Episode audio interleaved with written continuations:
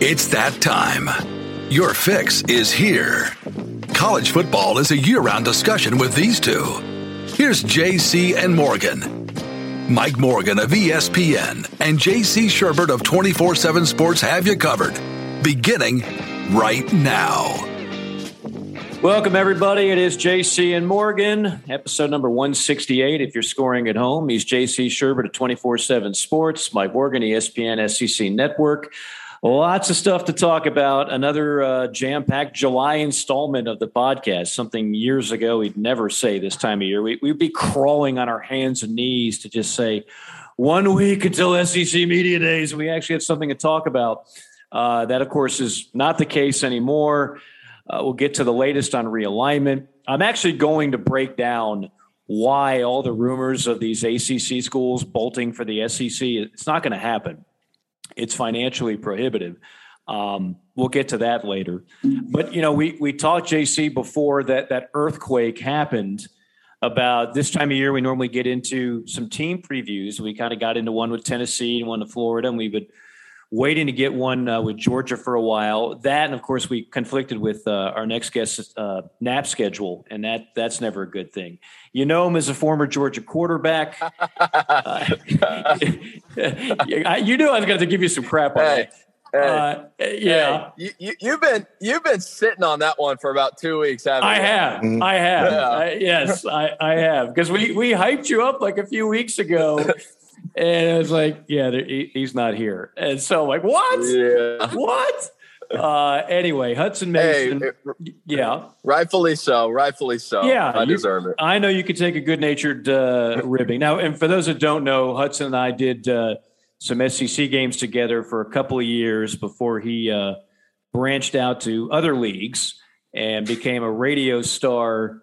Uh, the uh, 14 person morning show on 680 The Fan here in Atlanta called The Locker Room, where you, you're on there with Joe Hamilton, South Carolina product, yeah. who went to Georgia Tech and uh, went on to a great career. And you got uh, three other fine folks there. But uh, uh, Hudson, I've always appreciated your work, and uh, thank you for taking out some time today. How, how's life going for you right now uh, as we embark upon media days, and before you know it, the the season will be here? I just woke up from my nap. And, yes, of course. This time, set an alarm like a, a mature. Civilian. There you go. Good man. And so I'm ready to roll, man. We hmm. got we got SEC Media Days, uh, which we all know in this part of the country is the unofficial kickoff to to college football season. So it's fun. It, it kind of signals football season being right around the corner, man. So uh, I'm starting to get that itch. I know you guys are. Well, I never asked you this. Were you a Sopranos guy? No. No, and I know JC, you probably weren't a big Sopranos guy. You're not a big TV guy in general. I should have been, but I was not. Okay, so the fact that Tony Sirico, Paul, Paulie Walnuts, died at 79 a few days ago, I, I, I, could get three hours of mileage on that, but uh, but I'll spare you guys. Uh, anyway, uh, rest in peace, Paulie Walnuts. Not for nothing, Tone.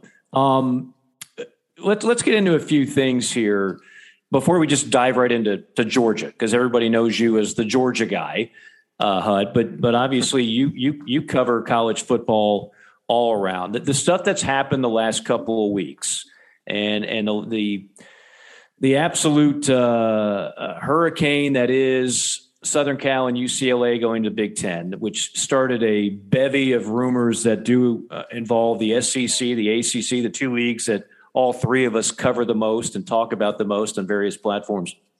Where where do you stand on everything that's happened and, and what's going to happen from from this point forward?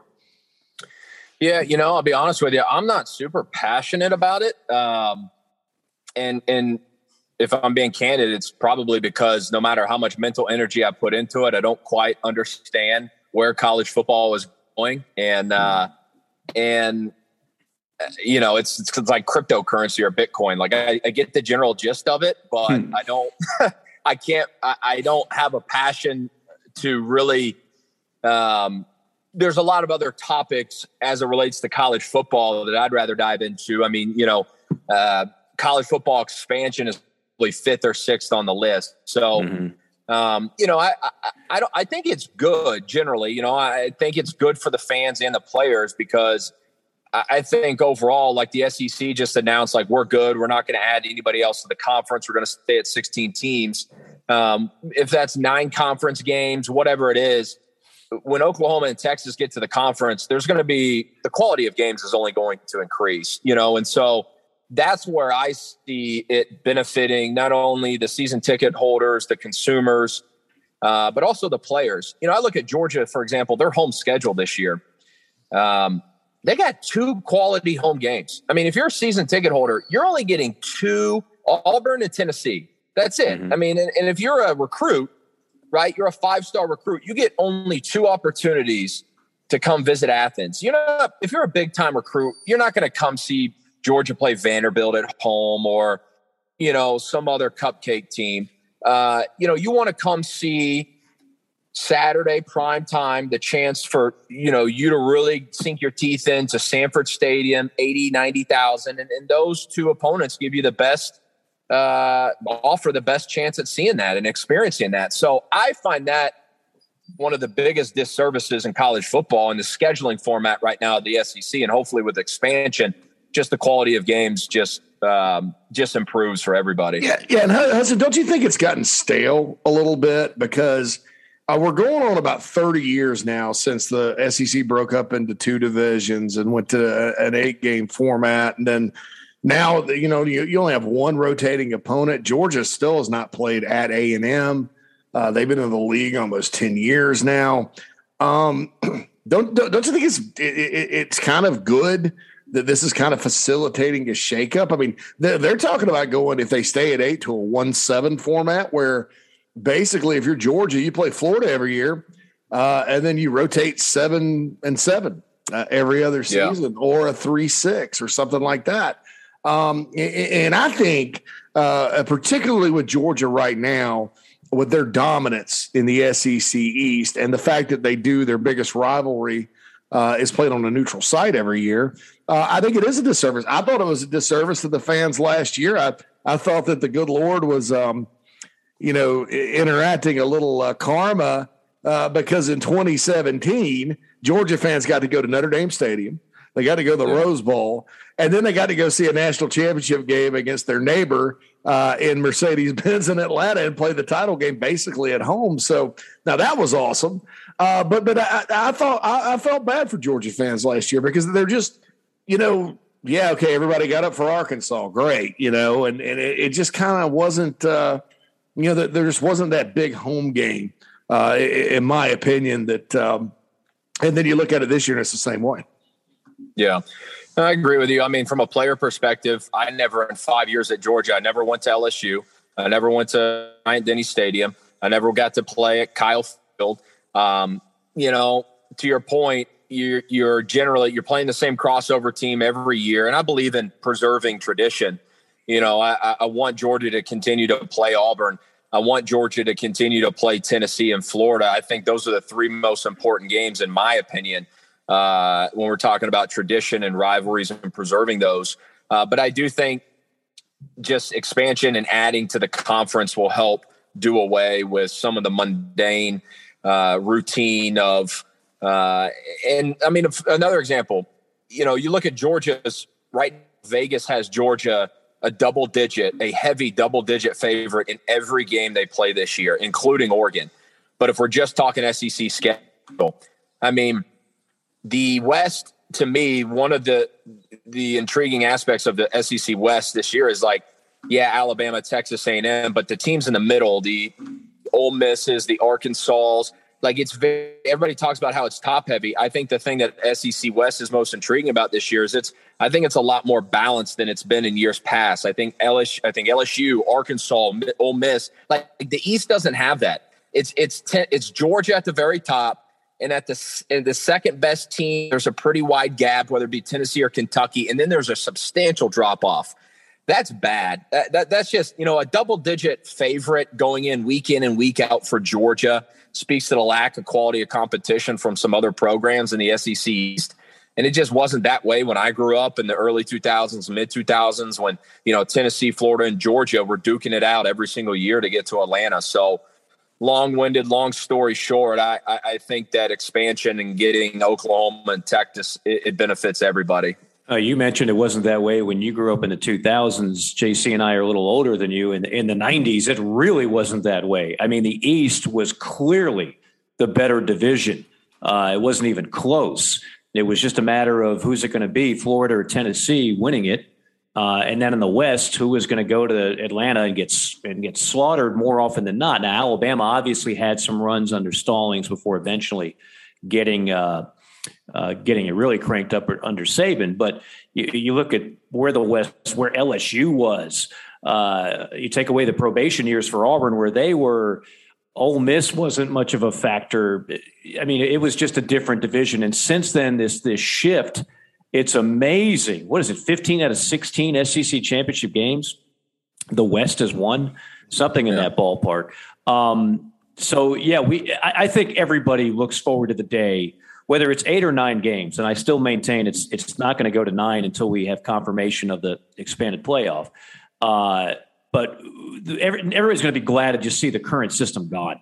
like I, I, don't know anybody who's a, a great fan of the current schedule model, the way it stands. One thing that got me thinking, Hudson, from a Georgia perspective, I always maintain like everybody wants that stronger schedule. And you mentioned, especially season ticket holders, you know, you want that ticket that says a marquee top 25 opponent coming to town. You're all gung ho about that until you lose the game. And then it's like, well, hell, we could have, we could have in, in, enhanced our overall chances of making a playoff or making this or that. Uh, could be a bowl game in some programs' cases if we just scheduled lighter. Same thing for Georgia. It's like, okay, we just alluded to some of the things that have been stale, right? College football as a whole, you could make the argument has been stale. The SEC has been predictable. Uh, but Oklahoma and Texas, like on the surface, this is so cool. We're SEC guys. We're getting two marquee brands. The rich get richer. But if you're like a Georgia and and you're just sitting there and you're dominating and you're you're you're in the hunt every year are you really that excited about adding two programs that could perhaps, you know, be a fly in the ointment and, and cause Georgia a little less success, maybe a little less success in recruiting, a little more uh, losses than wins on a five year span. Does any of that enter your average Georgia fan's mind at this point? Or do Georgia fans so, feel so invincible right now? It's like, we'll take on everybody. Yeah, that's a good thought. I mean, you know, as a fan, I don't know. I, I've never been a season ticket holder. Uh, so it's hard for me to speak about what it's like when you've got a financial investment. But I, I, would imagine, you know, when you're, you know, when when you're paying for something like that, that isn't necessarily cheap. You know, you want a good return on your investment. In turn, you know, and for me, it's like when you're driving. Let's say you live in Atlanta, you're driving an hour and a half, two hours on a Saturday you know, do you want to go see Georgia play Vanderbilt? Do you want to go see Georgia play Texas? Do you want to go see Georgia play FCS fill in the blank? You want to see Georgia play Oklahoma? You know, I so there's that perspective, and then there's the coaching perspective of okay, what do you have to do to give yourselves a, a chance to to get into the college football playoff at the end of the year? And I think we've seen since its inception that you know strength of schedule matters. So um, there's pros and cons to it, and I think there's unintended consequences that'll definitely come with it. But overall, I just think it's better for the sport. I think JC used the perfect word to describe it. It does feel like it's gotten stale. Mm-hmm. Yeah, I, I think a lot of people would concur with that. Well, one thing that wasn't stale was last year for Georgia, right? Uh, a memorable season, finally get over the hump, 41 years. So now you go ahead, you lose a ton of people off a generational defense but you're still loaded because Kirby's recruiting has been insanely good now for a while, and you just come to expect it to look like Alabama, where you lose a bunch of guys to the NFL. No worries, we're still going to be playing for another national championship. Where do you see just kind of sizing it up on the macro before we dive into specific positional groups and what have you? Where, where do you see Georgia for 2022? Well, I think their toughest game on the schedule, if we're talking about regular season, is straight out the gate against Oregon, and and outside of that, it would take a monumental upset. Um, I don't have Georgia losing another game. You know, in, in, other words, I think Georgia's season again in 2022 begins the first weekend in December in, in Atlanta, probably playing Alabama again, or or maybe Texas A&M or or whatever. But that's the past couple years. I know Florida won the East a couple years ago, but generally speaking, outside of that anomaly of a year, I mean, Georgia has pretty handedly run through the SEC East and, and without a lot of hiccups and hurdles and resistance got into Atlanta. And it's just a matter of when they get to Atlanta, do they have one loss or two loss? And are they playing for their college football playoff lives? Or do they have a little bit of, of margin and wiggle room to even lose that game and still get in? So I personally think uh, Oregon is going to be their toughest competition. I don't believe that uh, the spread there is like 17, 18. I haven't checked it in a week or two, but it is large. And, and I don't think that, that I think that spread's way too large. I think it's disrespectful to Oregon. It's extremely large of a spread uh, to open up week one of college football season. And top of it, you throw in the damning effect coming from Georgia. I think there's value to that understanding not only the roster of Georgia, but also, you know, tendencies and the scheme and from an offensive and defensive standpoint, I think it works both ways. I think that's an advantage. That you know Kirby could use that to his advantage as well. Um, so I just think I think Georgia wins. I'm not saying that I'm pr- pr- picking an upset. I just don't will cover 17, 18 point spread. Um, and then outside of that, I know a lot of people, including myself, are looking at Tennessee as, as probably the second best team in the East, and maybe the team that could, if there was an upset that you were going to pick, you know, maybe that would be that one. I wouldn't go to that stretch. I think Tennessee will be an interesting team in uh, in year two. I think they got to get much better defensively, especially stopping the run. But their offense can cover up for a lot of mistakes defensively. Um, and so, you know, Georgia obviously lost a ton of talent on the defense. I think they'll take a step back. But the question is, is how far of a step back? Because last year they gave up 10 points per game, I think was the number. And which is just stupid good. Um, and let's say they drop to 17 points per game. It's still, historically speaking, stupid good again. Mm-hmm. But technically, they're regressing. Uh, I don't think it'll be a huge step back. Like I don't think they're going to go from you know all of a sudden the number one defense in the, in the SEC to eighth in the SEC. There may be a little bit of a regression, uh, especially up front, but I don't think it's all of a sudden going to be a oh my gosh, we're going to be sitting here in the in the middle of the season talking about did, did Kirby Smart forget how to coach defensive? You know, I, but I also I also Mike and JC, I don't believe that it's going to be as easy as as oh, we've got other guys waiting in the wings to to fill those shoes. I've heard that phrase thrown around this offseason, and I'm like, whoa, whoa, whoa, whoa, whoa, here. Let's oh, those players were really, really good. There's a reason all those guys got drafted on the defensive side of the ball. And yes, Kirby has recruited at a ridiculous love, ridiculous level. But I'm until I see it, I'm not just going to say that just because there's a couple more five stars waiting in the in the wings that that defense is going to be just as good as what they were last year. Yeah, J- Jordan Davis was kind of the face of that defense. Um, of course, Jalen Carter might be the number one pick in the draft if, if you believe some people on the line. Yeah.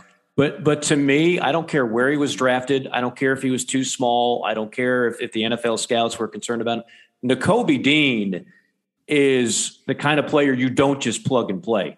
Uh, the, if you watch tape on that kid, uh, there might be more impressive physical specimens in that Georgia locker room, but I didn't see a better football player. So that that's the kind of guy when I look at it and I say, okay, can can Georgia be just another completely dominating defense? They they can, but I certainly wouldn't expect them to just replace guys like that, you know, plug and play like there's no drop off whatsoever. Yeah, and there's the physical attributes that you're talking about that, that are hard to replace with great players like that. But then there's also the mental attributes mm-hmm. that I don't think enough people from the outside truly can understand how valuable got when you got upperclassmen, you know, like Nakobe Dean, who the Mike linebacker is like the quarterback of the defense. I mean, he handles all the signals, he's relaying all the calls. And you know, I, I, have a buddy who I actually played high school football with here in Atlanta. He he coaches at uh, Georgia Southern, and I was at a wedding a couple weeks ago, and I saw him, and, and he had ha- he happened to go up to uh, Georgia spring practice, and he got to watch. He uh, he used to coach with Todd Monken at, at Southern Miss, and so he went up there and watched. And I was talking to him at this wedding. He's like, "Dude, I sat in and I watched tape of their defense from last year," and he goes, "The most insanely ridiculous compliment that I can give that defense." is how much Kirby Smart and Dan Lanning put on them schematically and from a game plan standpoint. He's like, I've never seen. I, I've never seen NFL defenses that could handle as much checks. I mean, they had a check for everything. If the tight end bumped out from the attached position to detached, they audibled.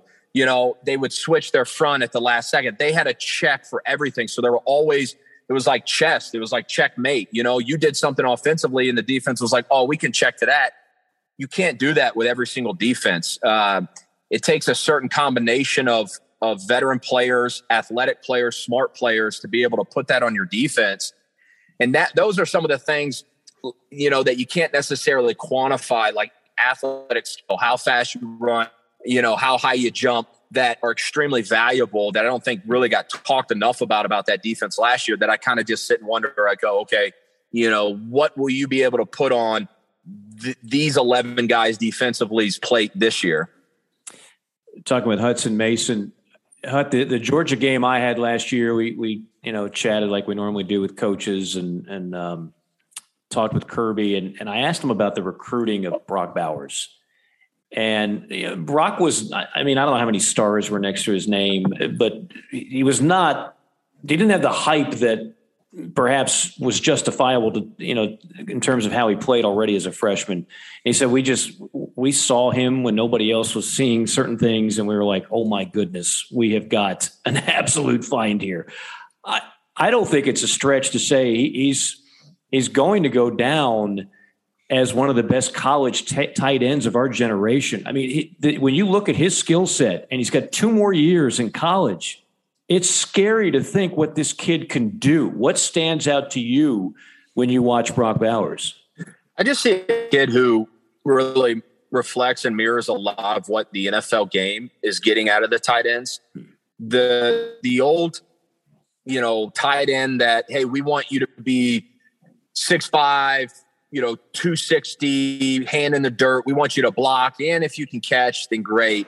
Um, that's kind of gone by the wayside. It's gone by the wayside in the NFL. And I think it's starting to go by the wayside in college. And you're seeing this with what Georgia's doing. It's not just with Brock Bowers, Arik Gilbert, who didn't play last year, but we know what he did his freshman year at LSU is a, is a physical specimen. Uh, Darnell Washington at six eight can absolutely run. Uh, I've said he's like a big mattress running across the field. He's so big and athletic. I just when you look at uh, when you watch games on Sundays and you and you study the tight end position, I mean, these guys that are truly uh, perfecting their craft, top of their position.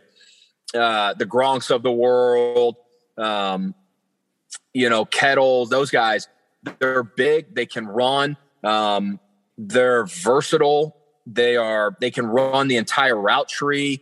Uh, they're not stiff, and they may not be great blockers, but they're great athletes. And and I think that's the way the game is going.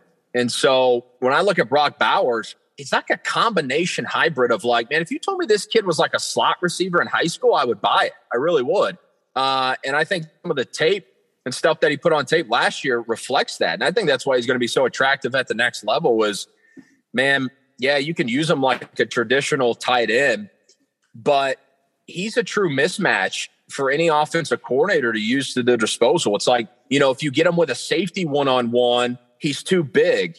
But if you put a linebacker on him, he's too fast. Like that's the that's the best compliment I can give him. How do you defend him? Okay, I'm gonna put a safety on him. Well, your safety better be six one, and he better be able to run. He better he better be able to move.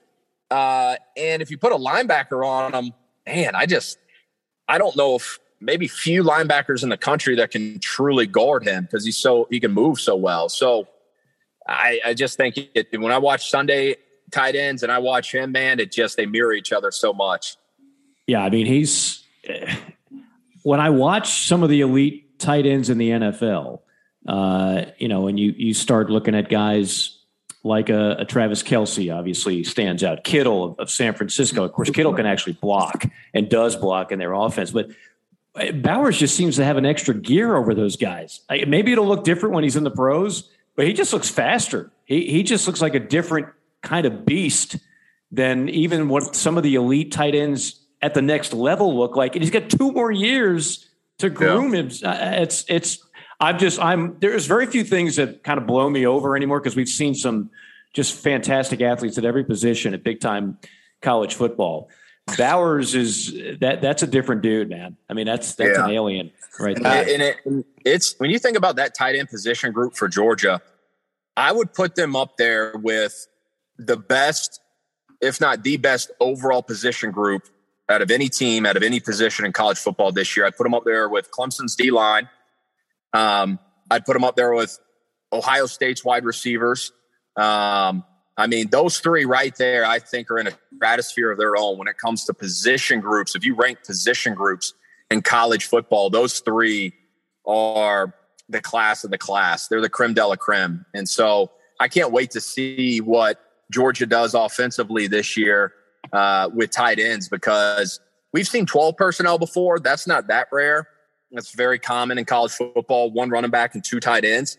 But I think there'll be times this year where we see 13 personnel, which is one running back and three tight ends. And typically you only see that in like goal line short yardage. But I think because of the versatility of those three guys, Arik Gilbert, Brock Bowers, Darnell Washington, I just I think I think Todd Monken is going to have some stuff up his sleeve that he's just like, you know, rolls out week two, week three. Could be week one against Oregon. He's just like, all right, here, how do you defend this? It'll be fun to watch. Yeah, I'll see something interesting about this group too. If you look at it uh, geographically, uh, who would have thought this?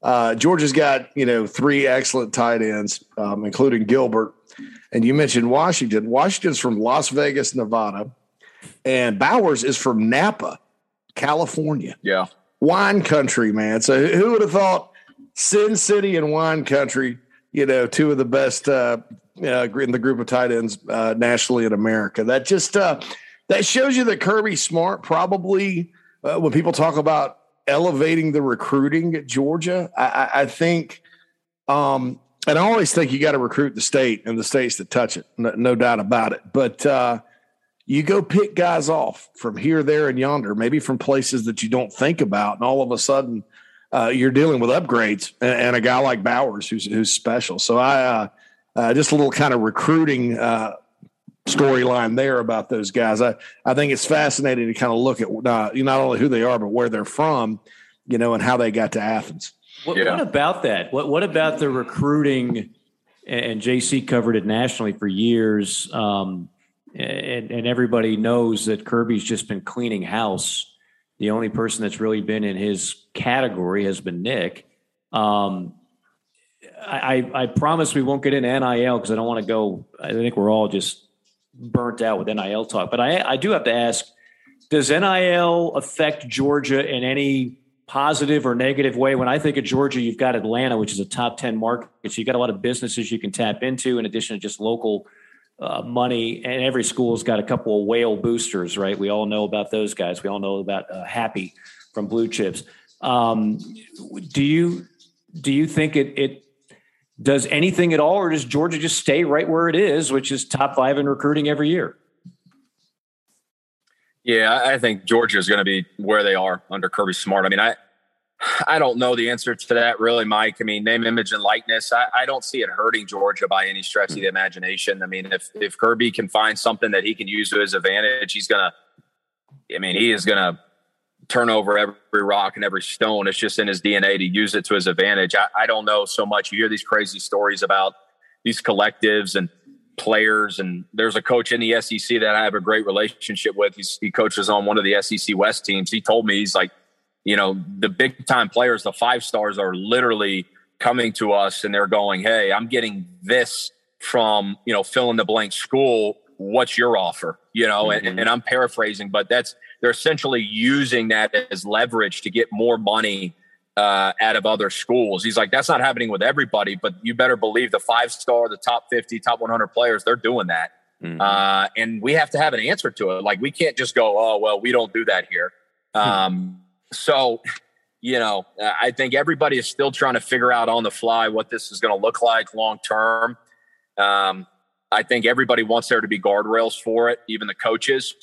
Uh, unfortunately, I just I don't think we're going to get that type of um, any of that from the NCAA. So uh, the good thing for Kirby is that you know, in Alabama and Clemson, Ohio State, those schools, um, you know, it's like, what do you tell an 18 year old kid? Yeah, NIL is important. Or, hey, you know, look here, you spend four years in our program. Here's the average player who goes on to make probably two times, three times, four times more than that off of an NFL contract. You know, like what's more what's more important to you?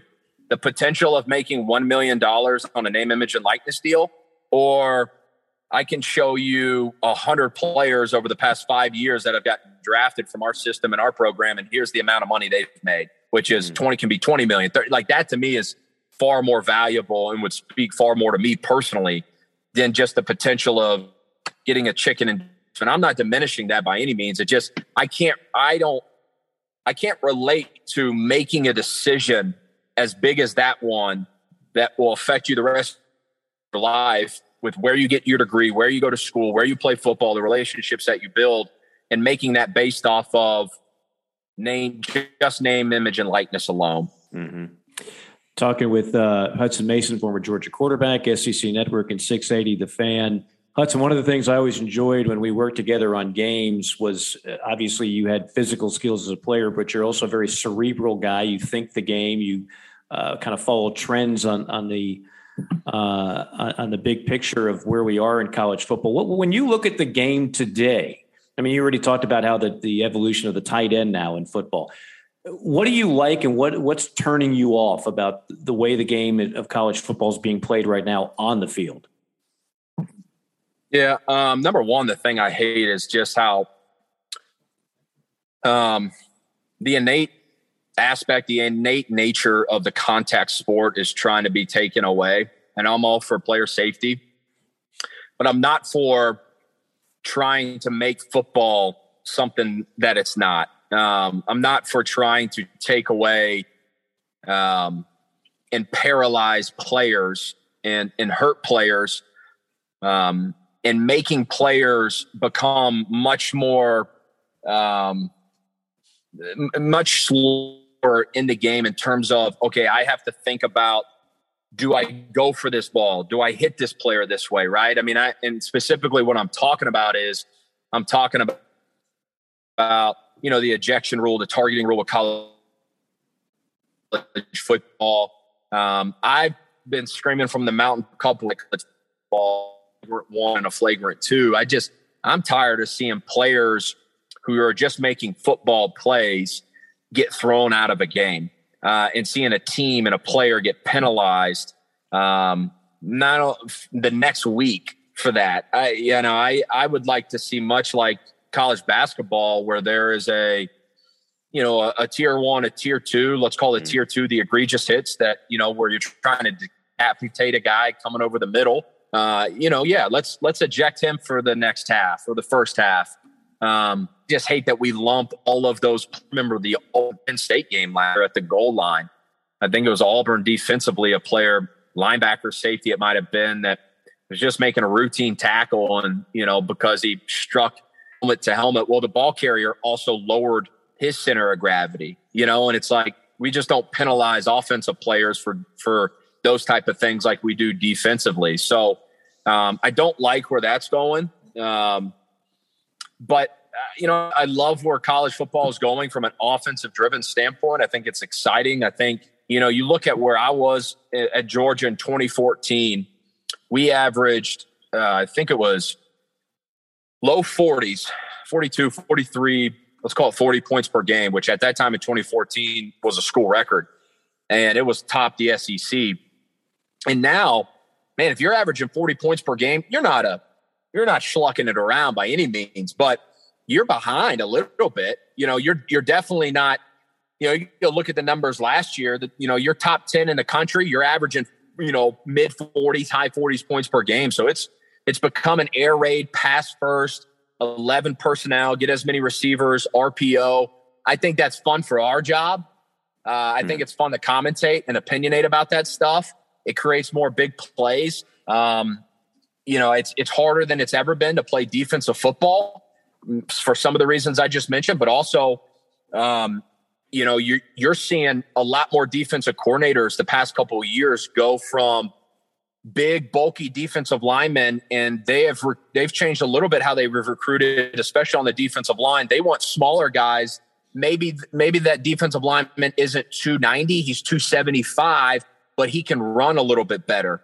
And they're going to a three down lineman and three linebackers, and and it's just it's cool to see defensively how defensive coordinators have really tried to uh, uh, innovate and become innovative over the past couple years and really stop um, a lot of these RPOs and some of the rules that benefit just offensive football. So, um, you know, for for those reasons, I, I think college football is only going to continue to be more exciting and, and I don't see the points thing and the and the yards and, and all that stuff really slowing down anytime in the future. Yeah, I, I, don't either. And to your point on the defensive lineman, I think you could you could go back a level uh, smaller linebackers in a lot of cases to, to cover more ground. I, I just talked about Nakobe Dean. I mean, he was one of the smaller dominating linebackers in, in the sport, but there was nobody better last year in college football at doing what he did from that uh, particular position. Um, wrapping things up with Hudson Mason, who, by the way, nobody does analysis of a bench clearing brawl during an SEC football game better than uh, Hutson. Uh, it was less than two years ago. We had Florida, Missouri, and a brawl breaks out right before halftime. Uh, there's kicking, there's punches thrown, there's ejections. And then Dan Mullen's in a Darth Vader suit, and uh, you know, a year later he gets a pink slip and is now out of coaching. It's crazy how things can change, huh? Man, you're not lying. I mean, I, I look back on that, and not only were the, the the stuff was the stuff on the field just crazy, but I I kind of look back on that in hindsight, I go, man, that was that the moment things started to kind of unravel for Dan Mullen. You know, like if he could go back and do things differently, would he handle that press conference a little differently? Would he handle? I think he would absolutely say that he would handle the stuff on the field a little a little differently because you know you and I were there. I mean, he was absolutely a part of instigating that. He mm-hmm. definitely he didn't pour water on the on the coals. If anything, he poured more gasoline on it. Uh, right but just the the stuff post game, it just makes you kind of wonder, like, if he would have handled that stuff better, would he still be the head coach at Florida? Um, and I think so the recruiting is ult- would ultimately do him in still. And that, and Kirby basically called him out after they won the game the next year and said, "I didn't win this game." Our players that we've accumulated over time. And if yeah. you read between the lines, what he was basically saying is, Dan, you might be this mastermind play caller, and that yeah. would have worked in the 1990s. But in today's day and age of college football, it's about player acquisition. And, and it, it, if you can't play the game like a Kirby does, like a Saban does, like a Jimbo does, uh, you're not going to have a dominating program.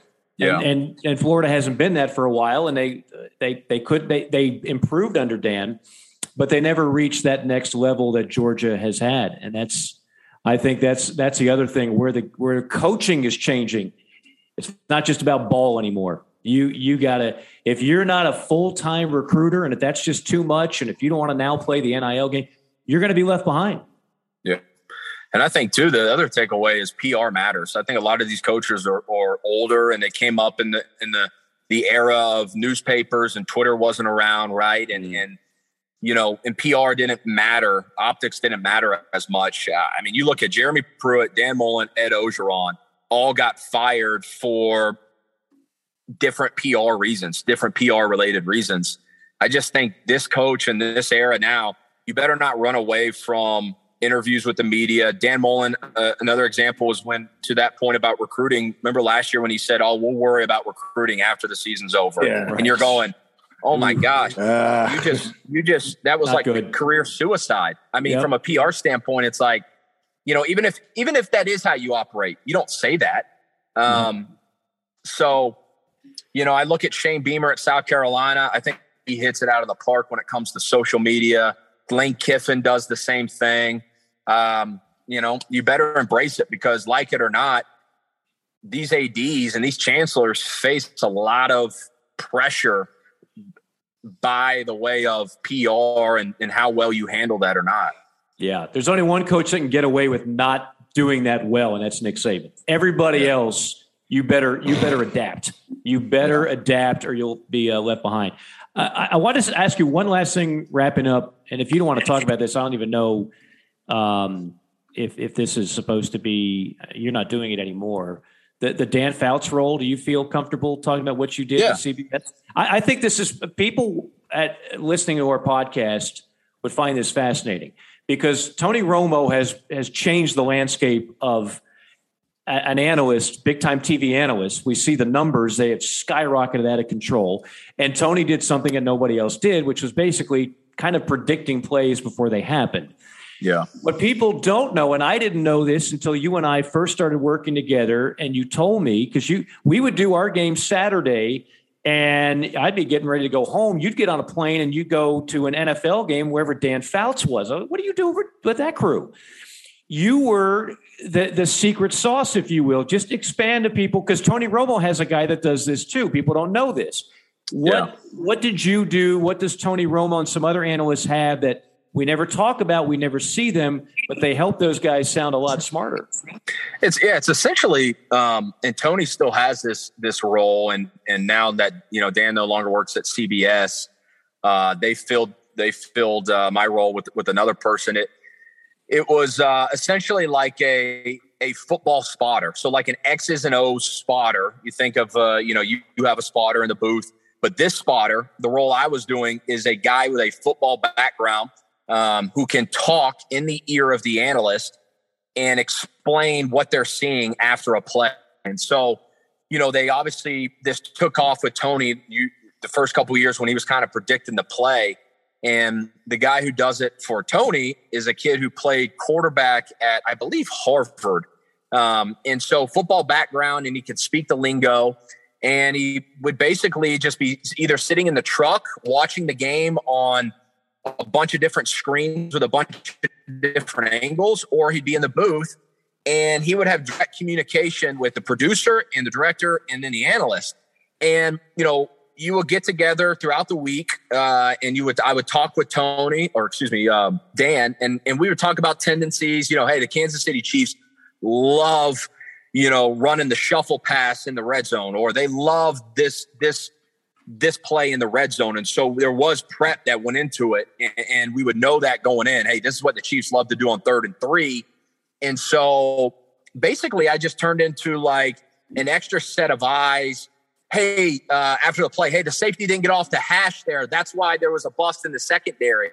And sometimes, you know, he would take that, the analyst will take that information and regurgitate it. I, I would say, um, you know, I don't know, 60%, 70% is the analyst truly doing his thing. And then the next 25, 30% is, you know, coming from the guy behind the scenes that uh, is seeing something different um, and stuff like that. And it was a phenomenal experience. Uh, unfortunately, I just got to the point where as my as my weekly, you know, commitments with ESPN kind of took off and I was doing a game every weekend, it just the travel aspect of it became too hard. But it was a blast. I mean, you you're going around. I mean, I got to meet with one-on-one meetings with it would be me, Ian Eagle, Dan Fouts, the producer and the director, and just sitting in the meetings with Bill Belichick and Brady and Philip Rivers and Drew Brees and Sean. Dude, it was. I mean, it was football geek 101 stuff that you just geek out about and, and listening to them talk and tell stories, travel the country. Um, I absolutely loved it. So funny, crazy story actually. They called me back last year and they wanted to do something totally on the A crew with Tony Romo. And uh, they wanted to start pretty immediately. They wanted to implement something new that Sunday Night Football was doing with Chris Collinsworth, and they're having a lot of success with it. And uh, they wanted me to come back and do it. I just said, "Hey, man, I, I just don't know if I can make all of it work." Uh, and unfortunately, they they wanted somebody that could kind of commit to it uh, immediately, and I couldn't. But it was a great experience. See, if I was your agent, I would have demanded a figure that would have made that a little bit more tempting to do, and I would have had a, a, a charter flight after every Yeah. Saturday ESPN game. You would have had a charter right to, but you didn't hire me as your agent, un, un, unfortunately, so that uh, that didn't work out. But no, I think people find that. Fa- I, I don't know. I, I tell people that story. And they're like, "What? Tony Romo has an, an, an, another former player in there telling them stuff in its ear in real time right after the play happened, and Tony can use that." Inf-. I said, "Yes, that's how they do it." At that, Yeah. we don't do it at our level. We don't. We we we meet and talk to coaches, and we obviously prepare and try to sound smart, but we don't have that extra set of eyes like that. I think that's a that's a huge yeah. advantage for any analysts out there. Uh, Hut can't uh, thank you enough for this. Again, uh, people can catch you if they're uh, driving in the car in the morning. Six eighty, the fan, the uh, the front row. You and a, uh, cast of thousands doing that Monday through Friday and of course uh, on a uh, particular ESPN channel every Saturday on college football. I've enjoyed working with you and have enjoyed uh, chatting with you today. Uh, enjoy the rest of the what's limited time off in the summer before we uh, all get cranked up yeah. in football. Well, thanks for having me, man. Looking forward to it. Hopefully, we'll get to do a game this fall together. That'd be great. Yeah, we'll reunite. Maybe have another brawl, and you can uh, break it down and do blow by blow. Hudson, thank you.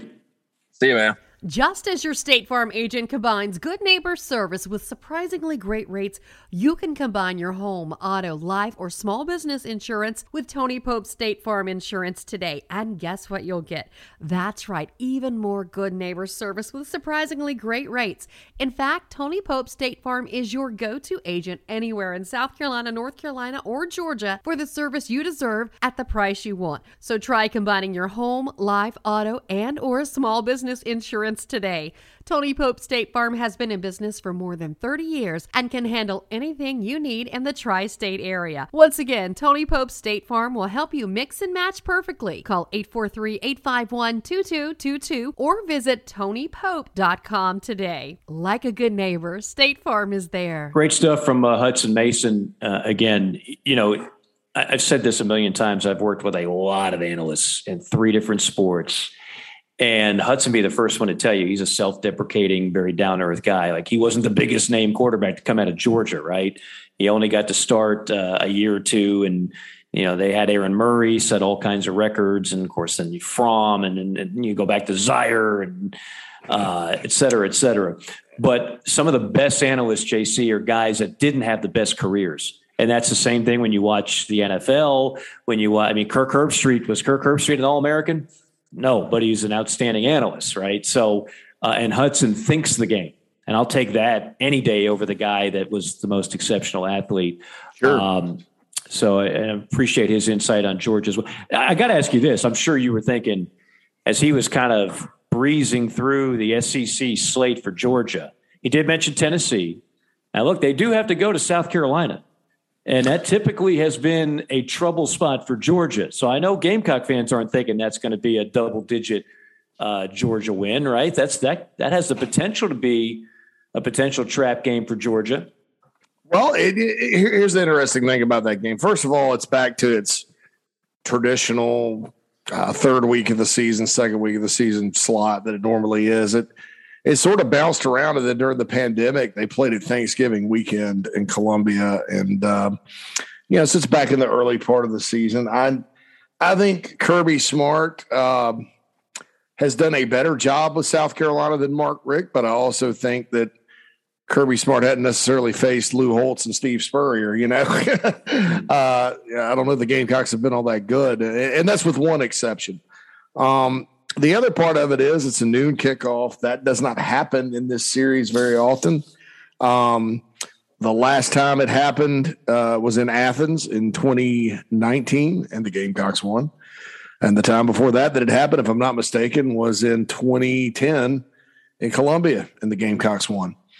Um, you know, and, and, all that goes out the window. It's players versus players. But I, I think South Carolina has – better players this year. Uh, I think there's some players that came in through the transfer portal people aren't even talking about right now who are really good. And it's not just Spencer Rattler, but you know, until South Carolina competes with them, um, and, and, and to their credit, they did in 2019 and they won the game. They pulled an upset, but that was that was a different game. And then you go right back the next year and you get blown out and you got blown out last year. You know, until until they make it to where like you used to walk away from the Georgia South Carolina game, both sides, whoever won and whoever lost, going, that was a war.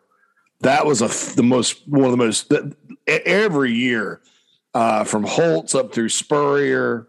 Uh, it was one of the most physical football games, first SEC game for both teams usually uh, in, in, in, of the year. And, and until South Carolina gets back to that point, where, and I don't know, you know, I don't know how, uh, you know, judging from the, the trajectory of Georgia's program, I mean, it's going to be tall task because they're physical. Um, you know, the, the, then that that that's not a game that, that's going to register for most Georgia people. Um, you know, it used to be, uh, and I hung out with some some Bulldogs um, over Fourth of July in Tennessee, and uh, hung out with them seven years ago, and uh, they are all worried about that game. You know, this year that game didn't register, so uh, I, I, think I think a lot of it's up in South Carolina uh, as far as how they compete this year.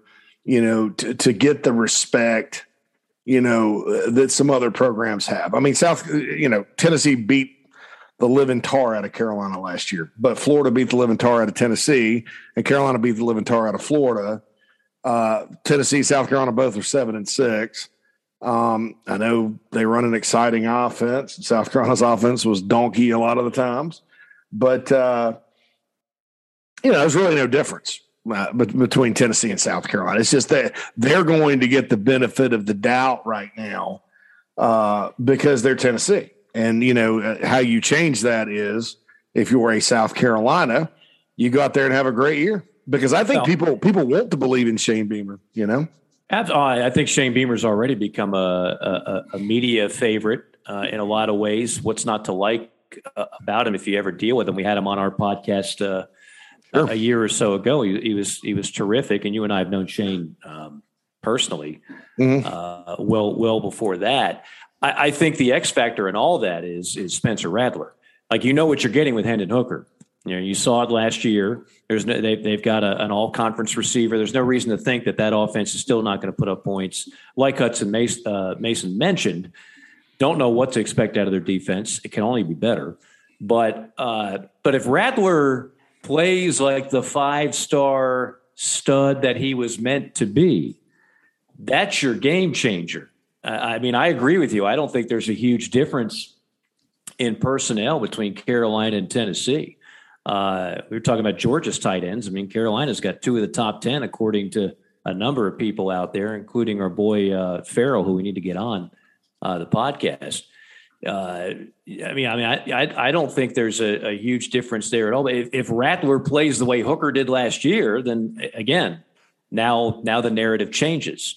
Now all of a sudden uh, everything is is different. Uh, some might say if Anthony Richardson looks the part, uh, but I, what I saw of Anthony Richardson in his one start was a guy that was inaccurate and kept throwing it to the other team. So you know, I, when the case of in the case of Rattler, there's not a ton. I, I realize he lost the starting job, but if you look at his numbers at Oklahoma, pretty damn good overall. Uh, yeah. they're, they're, he got caught in the middle of a whole thing there. That's not going to happen at Carolina. There's there's no pressure on him. He is not losing that job to anybody in a yeah. Gamecock uniform. So uh, that that that's the X factor. That's one of the biggest X factors in this league this year because there's a lot of proven products at quarterback that you know what you're getting. Spencer Rattler I don't entirely know, but it, the, the, the top end potential is is very high. Yeah, uh, unlike some other guys in the league. Yeah, it's a different system too. I mean, South Carolina's system. Uh, you know, you mentioned the two tight ends. It, it, is going to be sort of, you know, a quote unquote pro style type of deal because they're going to use uh, twelve and thirteen personnel like Hudson talked about. They've got some you know, Jaheim Bell can play three different positions. They they got some help at wideout with um, Juice Wells from James Madison, who caught 80 balls for them. And James Madison's no slouch. Uh, and they have some people on that staff that were at Alabama before that that gave him a lot of praise, uh, comparing him to some of those Alabama guys. They got a kid named Corey Rucker. Uh, they got from Arkansas State. Um, he, he, caught 14 passes in one game, you know, and, and, that that that was missing too last year. You know, the quarterback situation was a mess. Uh, but South Carolina, outside of a improved Josh Vann, uh, you know, and and then the tight ends uh, Bell and Muse, and Bell was, and I don't know that he was necessarily used the right way the whole year. They um they didn't have a lot of people to catch the ball. I mean, that that receiving corps was left in horrendous shape.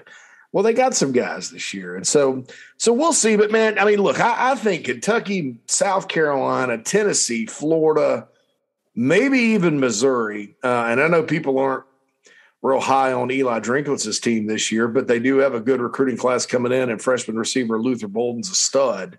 Uh, he, he's the type of guy that usually goes to Ohio State out of East St. Louis, and he went to Missouri. You know, shake him up in a box and see who comes out. I mean, that, that's my opinion on, on who finishes second in, in, the SEC East. I think, um, you know, I, I think it's premature until we see Georgia play to say somehow they're going to come way back to the pack. Um, I don't think the, their defense is going to be as good as it was last year, but, but like Hudson said, that's that's all relative. Um, but the, but those teams, you know, above Vandy and below Georgia, I mean, I, you know, like I said, you, draw them out of a hat. I mean, I, it, could go it could go a number of ways this year, and people are so down on uh, Florida fans are down on Billy Napier right now. You know, what if he beats Utah and Kentucky to open the season two and zero? Oh? I mean that that, that narrative is going to change pretty quick. So yeah, I mean the, the the Florida fans that are that are were were I should say they as you've probably noticed in your yeah calm down they, a little they, bit. They've bounced back with you know, a lot of and I, I'm not keeping up with all this stuff like you do, but apparently they've got a number of four star kids that have recently committed. So uh, the recruiting rankings, which were not good, are now like in the top 20 or whatever. So, but uh, with Billy, it's not that the, the, hysteria there is not about Billy Napier, the coach. Uh, it's about Billy Napier, the recruiting. And I think Florida fans feel so scarred with the Dan Mullen apathy toward recruiting that when they hear a, a Miami beating them on kids, uh, because of some NIL money. It's like, uh, oh my goodness, sky is falling. Here we go again. We're not we're not ready to do what needs to be done. Um, but all it takes is a few good signees to kind of change the uh, yeah the, the, the, narrative. the, narrative. Yeah, and like I said, there's always opportunity. I mean, uh, we had uh, Thomas Goldkamp, who apparently, you know, his interview with us was so good, he just decided to hang it up. it was a walk off and, and retire the, the, next day. You know, uh, on and in Florida, sort of a, of a mystery. I mean, you know, if the, the one question I have, I I don't have any question about Billy Napier's ability to recruit because uh, I'll tell you this. Uh, Jim McElwain and Steve Spurrier, who are two coaches that really could, and Dan Mullen, who could really give a flip about recruiting. Uh, they had enough talent to win, you know, their share of games. They they still recruited their share of NFL players. It just wasn't good enough to top a, a, a rejuvenated Georgia and Alabama. Um, Napier's not that guy. He he's going to go no. recruiting now. He's a he is a great. He's always been a really good recruiter. So I don't worry about that with him. I think. But, I think it'll, but, but now, you know, the, the one thing I do worry about is his offense. And uh, that's, uh, that's a to be determined scheme fit for the Gators. Uh, is it going to be like, you know, Kurt Roper's uh, under Muschamp, of Muschamp's coordinators and McElwain's offense, which conceptually it's very similar? Uh, or or uh, will Anthony Richardson be like a superstar, and will it be you know something Gator fans can live with? Well, that's what they're banking on. That Richardson's going to be a superstar. I was listening to a radio show, and a, a beat writer over there was trying to compare him to Cam Newton. There is nothing about that kid that says Cam Newton yet. I mean, uh, he's big and he's athletic. That's where it stops. Like Cam, Cam Newton could make every throw. That's why he was the number one pick in the NFL draft. Uh, now Cam was his worst enemy once he got to the NFL, and I could do a whole podcast on that, but we won't. Uh, with Anthony Richardson, it's it's he ain't there. I mean, he might turn out to be this. Right now, he's got a nice highlight reel, uh, but he he's not there yet as a guy that you can just open up the offense and he can make all the throws and. And nobody cares if you can throw it 70 yards down the field because unless it's like a Hail Mary situation, a college quarterback is not throwing it 70 yards down the field. You know how long the offensive line has to hold up protection for you to make a 70 yard uh, throw downfield that the receivers are there. That doesn't happen. So when you hear a kid can throw it 70 yards, that really means nothing. Yeah. It really means absolutely nothing. Um, and I don't know if Florida has game breakers at wide receiver. I, I mean, where the, the, days of Percy Harvin have passed mm. in Gainesville. They have not been, you know, Kadarius Toney was a makeshift running back. They don't have those kind of guys. Tennessee's got at least one um, Carolina has had some here and there, and of course, we already talked about their tight ends. Uh, but but Georgia's just been built differently. They have just been recruiting, and I'll say one thing about the way things have changed because you mentioned Spurrier and um, it used to be like, okay, well, is, is this guy really will? Is he willing to, you know, pound the pavement and grind it out and have his cell phone, have three cell phones handy, twenty four hours a day? I hate to say this, and I might be sounding overly cynical, but while that's still important, it's kind of like what Hudson was talking about with the assistant coach in the SEC West that he was talking to, which is a five star wants to know number one, how much are you paying? That's where we are. That is where we are in college football. And so you can be the greatest recruiter and just a tenacious recruiter. If you don't have the money in the collective uh, for NIL, then all that could fall back seat to the guy who's not as good a recruiter and maybe doesn't pound the pavement as much as you do, yeah. but he's got he's got Billy Joe Bob over there with an extra few hundred grand. Yeah, we see that. I see certain schools that that definitely fit that bill mm-hmm. right now. But it, you know, getting back to this expansion talk, I I um I don't know if we talked about revenue share the other day, TV revenue share uh, on, on the last episode or not, but that's my idea of how to fix all this, Mike. Is uh, and and Feldman or somebody tweeted about it when the Big Ten first added Southern Cal and UCLA. Uh, is that they may start giving guys a cut of the revenue? No, you got and, into that. You, yeah, you, and, yeah. and and so how I think, and then what you do is is every because that is an NIL deal, you make it exclusive and you say, okay, no NIL for you until you, you know, honor this exclusive deal for a year or two. And then, like Steve Spurrier said in a recent interview when he was asked about NIL, I was like, well, shoot, after that, it's a free country, you know? Um, and then you just come down hard uh, on on people that that try to cut NIL deals before or offer money inducements or whatever, and you just say, okay, well, if you do that, you risk getting a cut of this TV money, and uh, you're ineligible. And, and, and I think that insulates uh, everybody from the the lawsuits of the greedy, from the people that want to blow up the sport, uh, and it takes NIL out of recruiting because uh, what it does now now what it does do is give schools with big, bigger TV deals an advantage, um, just quite frankly. But it doesn't. Uh, you don't have these collectives and things like that getting involved in the actual recruiting process, which is where I think the whole thing's gone off the rails. It's pay uh, for play. It's yeah. it's exactly what we've talked about in this podcast for years that was going to happen. Yeah. And there's nothing on the books to stop it. And you have a feckless NCAA, which is sure. what a lot of people thought they wanted. Um, so it, it is the wild, wild west in every sense of the term. Sure. And that's why I would say, okay, we're going to give you a cut of the TV money, and that's an NIL deal and it's exclusive. So you do anything else, you forfeit that and you're ineligible. And right. I think that shuts everybody up. And it doesn't create an even playing field because the Big 12 isn't going to be able to pay as much as the SEC or Big 10. 50 million behind. Yeah. I mean, they're behind, but I think what it does is it, it does take the uh, the boosters sort of out of the mix as far as recruiting goes.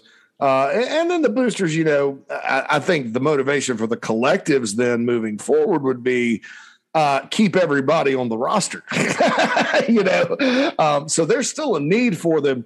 I just think I think the collectives and the agents and people like that. I think agents have a ridiculously skewed uh, vision of what this is all about and what these guys are worth. Um, uh, you know, and I think when you have a collective going out recruiting for you, you can have the personality of a potato and, and sign a top five class. Right. Uh, okay. um, you know, that that's fine. Uh, but, uh, you know, I, I think that if people want a way out to avoid lawsuits, to avoid the whining and complaining from everybody that thinks college football exploits players, well, you know, what is NIL? Name, image, likeness. It's television. And, and, and you know same as a commercial.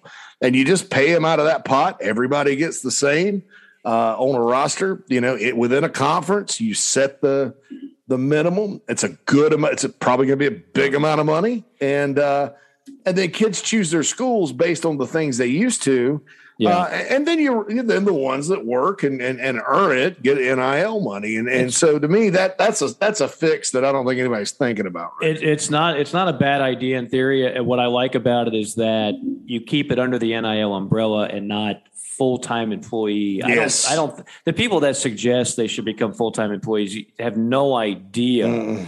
What that looks like, have no yes. idea the logistics. The, the they're not they're not business owners. I'll tell you that right they're now. They're not business owners. And again, as we've said uh, so often, the, the yellers and the screamers uh, that try to pretend like they're really um, you know they're all about the student athlete those are the people that care about the health of the sport the least very often so they're not problem solvers they're just people that bark something off the top of a mountain mm-hmm. uh, to to back up you know their their own ideology but very often it's there's no practicality to it there's no logistical uh, sense to it and there's certainly no an ounce of thought to well what about the health of the sport and nobody mm-hmm. has ever said to my knowledge uh, that the health of the sport would be damaged if kids get extra uh, compensation. That's not the that's not the issue. That's a straw man argument. But there, there has to be some levels to it. There has to be some structure to it. And right now, clearly, there's not. All right.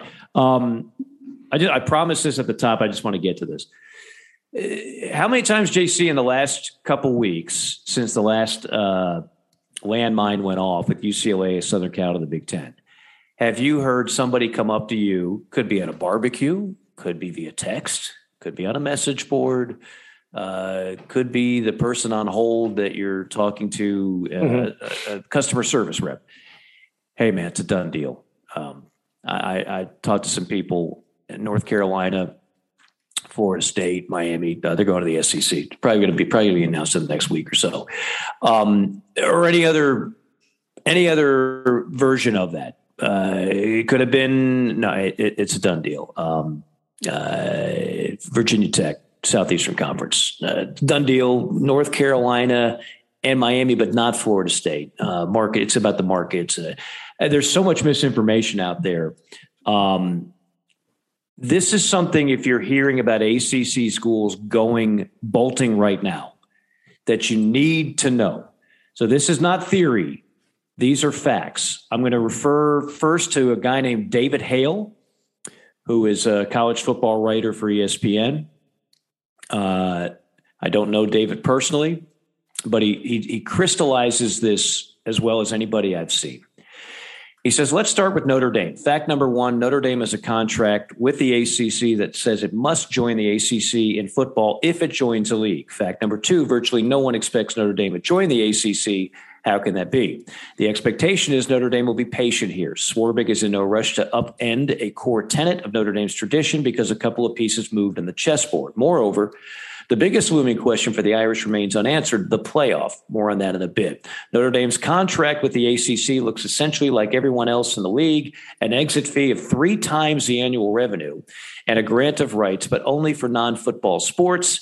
Notre Dame's ACC revenue for 2020 was 10.8, while full ACC schools were 32.3.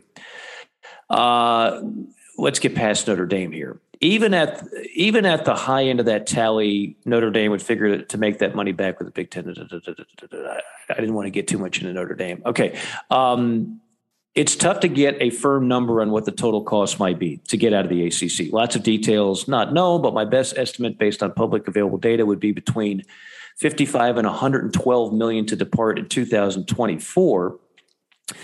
Uh, Notre Dame is not in a hurry to decide its future, but the Irish are a linchpin for future expansion of the Big Ten. The Big Ten and the Pac 12 have an incentive to move fast. No one else does because they're all waiting on Notre Dame. Now let's talk about the ACC's grant of rights. This is what I wanted to focus on more than Notre Dame. I apologize. It runs through 2036. 14 years from now, and it means the ACC owns the broadcast rights for all members until then. The rumor mill has largely ignored how big an obstacle this is. It's enormous.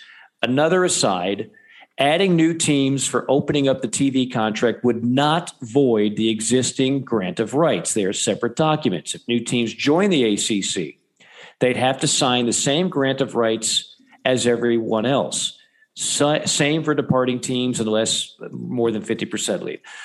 What it would take for a team to leave, this is the key. An exit fee three times the annual revenue. That right there, right, right there. Let's say Clemson wants to go to the SEC. Your exit fee is between 120 and 150 million dollars. Then, assuming the ACC allowed a team to buy out its media rights, you'd be looking at another 300 million plus minimum from 2024 to 2036. So we're now at half a billion dollars for Clemson, North Carolina, Florida State, or Miami to get there. So here's the thing. The ACC has no incentive to settle for a buyout. Instead, it could simply say, We own your broadcast rights. Your games will air on our network or not at all.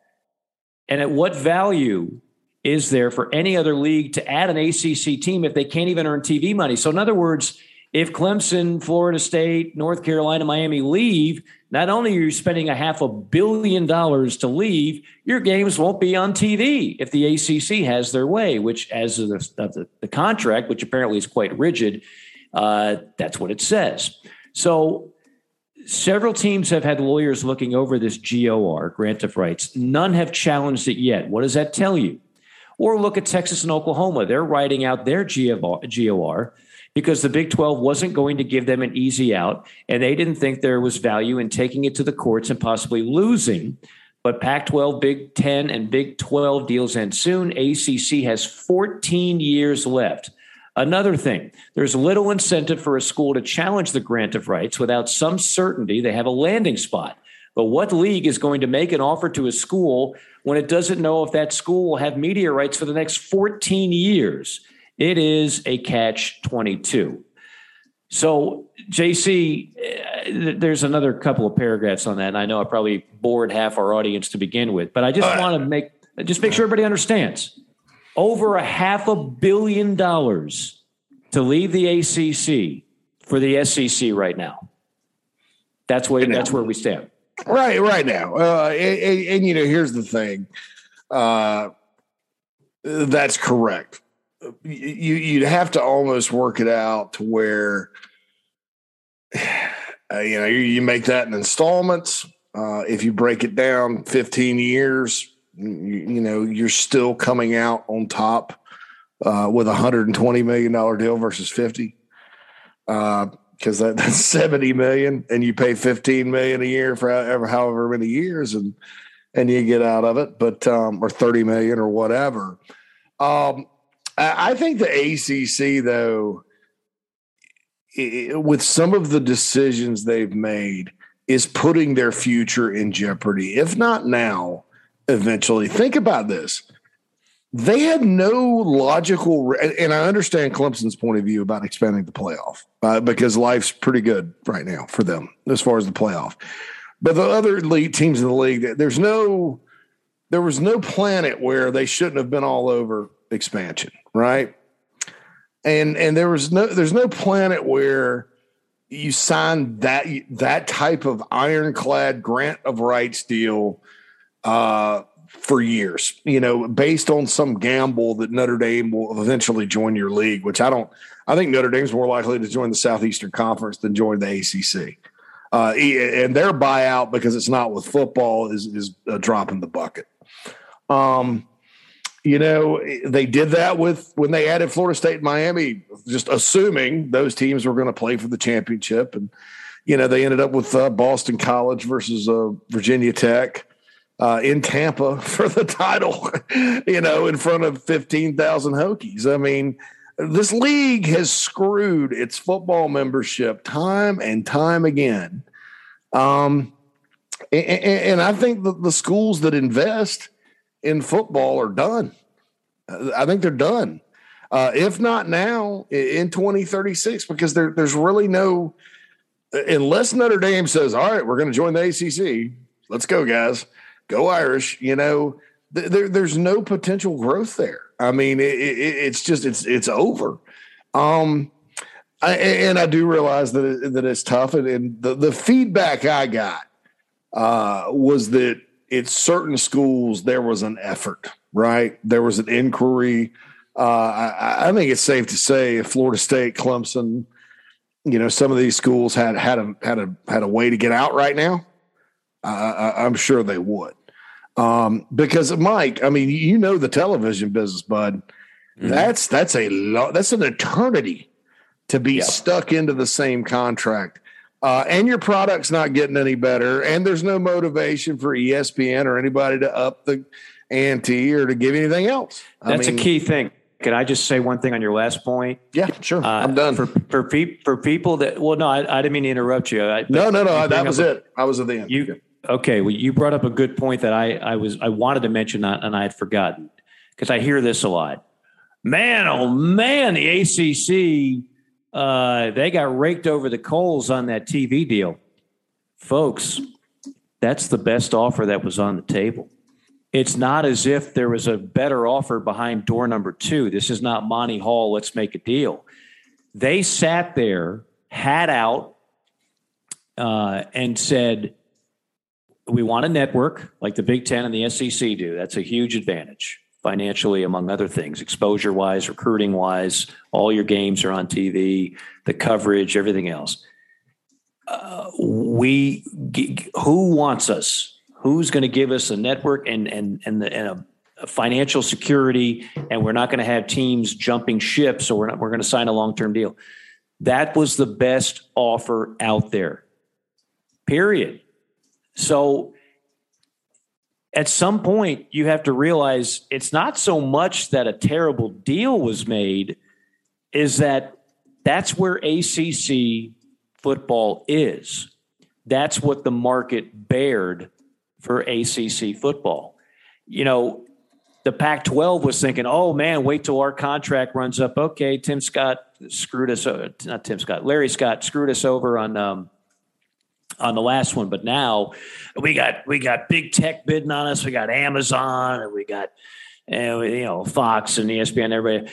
And I think UCLA and Southern Cal read the tea leaves and said, they're not going to do that great on this deal either. Let's get the hell out of here. Big Ten is where it's at, man. And that's what happened. So I, I just, I hear that a lot. Um, look, John Swofford was a pretty sharp cat. John Swofford was not Larry Scott. That matter, he's not Kevin Warren. Uh, John Swofford's pretty savvy businessman, but John Swofford also knew sometimes the best deal on the table, even if it's not what, what you hope for, you got to take it. You got to take because that's what the market bared for for the ACC, and that's just where it is. And look, I, am not bagging on the ACC. The ACC is a quality league. It's going to be a Power Five league. I eventually think we're going to be a Power Four, and the ACC will be one of those four. But um, as far as it where it is now, JC, I I know what people are thinking. Well, why don't we fight it in court? Eh, you're not going to fight it in court. Mm-hmm. Well, maybe we can negotiate. Um, good luck with that. I mean, if I'm ESPN, why do I why do I want to negotiate the deal? The deal's pretty good for us, you know. Mm-hmm. And they still do have Clemson, Florida State, and Miami. If Miami ever gets back to Miami, Miami, um, you've got three premier programs. And oh, by the way, your tier two, North Carolina, Virginia, Virginia Tech. I mean, that ain't half bad either. Uh, it, it, they're in better shape than some of the other leagues out there. So they don't they don't have to do anything. And the schools that want to bolt, I just I think it's cost prohibitive. I don't think they can just do that. So we're going to keep hearing all these rumors. Uh, you know, hey, I, don't don't be surprised if you hear about it next week, Mike. I'm telling you, I know somebody who knows somebody who knows somebody in that conference office, and they told me, done deal, Clemson, Miami, North Carolina. I don't think it's going to happen in the in the near term. I just don't. I could be wrong. Be a great story if I am wrong. Uh, part of me likes all the, the the the, you know chaos, and it's kind of fun to follow it. Uh, and and change can be a good thing for college sports, but I don't see a whole lot of movement there from ACC well, schools, and the SEC is in a position where they can be extremely selective. And and keep in mind when you add a school even if it is a brand, and you add money to the TV deal, you ha- the calculus is for the for the members of the SEC. Yes, the money's going to be greater by adding schools XYZ. Guess what? The slice of the pie is going to be cut in another couple of slices. So, will I still be getting more money after we have to divide it with two more schools? Because once you get Oklahoma and Texas, you're already going to get an outrageous amount of money, television revenue. Mm-hmm. Adding two more schools, do you really make enough more revenue to where all at that point 18 slices of the pie are greater than what the 16 are already going to be? That's what you, that's what people in these smoke-filled rooms or whatever is filling the room. Uh, yeah. That's what they're they're working out on paper. And I, and I think another thing to look out for is the expansion of the playoff and and what because right now, as Greg Sankey has said, and I think a lot of this uh, is traced back to that. I, I, I don't think we'd have. Now, I'm not saying Southern Cal and UCLA wouldn't have joined the Big Ten because I think that's about something different. But uh, I, I don't know that we would have sort of all this upheaval and talk about super conferences. Uh, if they'd have just said, hey, I mean, which by the way, the 12 team model was the most inclusive uh, thing. It was a game changer for group of five, uh, game changer for the Pac 12. I mean, it was the most inclusive playoff model I've seen. And, and, and actually it's fair. And, uh, and even, it even didn't give Notre Dame a break, you know? And, um, so I, you know, I think this gets back to that. There was just absolutely no reason other than butthurt for the alliance or whatever uh, to do what they did. And as Sankey, Greg Sankey said many times, right now, Mike, there is no college football playoff contract after what twenty twenty five. Yeah, we uh, we don't have it on the schedule. Three three more years. Four yeah, more years. Yeah, and if we fast forward in time and, and nothing changed and they do nothing, nothing exists Right. And you have to be careful about, I mean, you know, um, and I think that was just so petty and so bad that, that and I stupid think, and stupid that I think, I think, I think the SEC was like, all right, you know, we're just going to operate under the assumption that you guys don't want to work anything out. You know, we're being fair. Four is great with us. Um, you know, and maybe we'll just go do our own do our own thing because you know they don't want to be part of the playoff or, or don't want to do what's right there, then you know it may make sense to go do your own. You know, at some point with two super conferences, but you know, I, I think, and I think a lot of it's posturing too. And if if if the ACC, Big Twelve, and Pac twelve come back to the table, uh, even though the Pac twelve and Big Twelve have lost some marquee programs, uh, and we go to a twelve team playoff, I, I think then we're pitching stability, probably at least until twenty thirty six. Uh, and then the ACC will have to go to some sort of imbalanced revenue share uh, or something like that. But it'll, yeah. uh, I, I, do think getting that next playoff contract done, an agreement done, uh, is paramount because that's uh, that's kind of where it's at, and um, there does need to be more teams. And uh, you know, I, I, thought the plan was really good, and, and then you know, butthurt took over, and then one conference in particular that likes to, you know, sniff little brother's butt uh, and follow him around. I mean, our big brother's butt and follow him around. You know, the Pac-12. I mean, they they just. I would just. I'd start hating the Big Ten if I were them. I mean, look what look what happened with COVID by following their lead. You know, the Pac-12 suffered worse than anybody. Um, look what happened with uh, the alliance. You know, oh no, we're gonna the, the one the one conference that needed it voted against it because oh we're gonna follow you know our big brother. Big brother just stabbed you in the face pulled a Pearl Harbor to use an old WWF Terrible. wrestling term. Yeah, I mean, so yeah, I mean that, that, that's the thing with me. I, I just I think there needs to be. I think that playoff key, that playoff is going to be key. I, I certainly agree, and and I think I quoted the number last week on the podcast. I think it was like a billion dollars that was going to be split up. Those conferences that didn't sign on to try to make a point against Greg Sankey and the SEC you may never get that amount offered again, and your conference could be in shambles uh, because you decided to make some type of point, which I don't think was established in the least. Uh, hopefully, we made a few good points today. Uh, thanks again to Hudson Mason. Appreciate you guys uh, tuning in. We've been hot and heavy here on the podcast front, and another busy off season SEC media days next week, and certainly we'll have plenty to say about that. JC. Be well, my friend.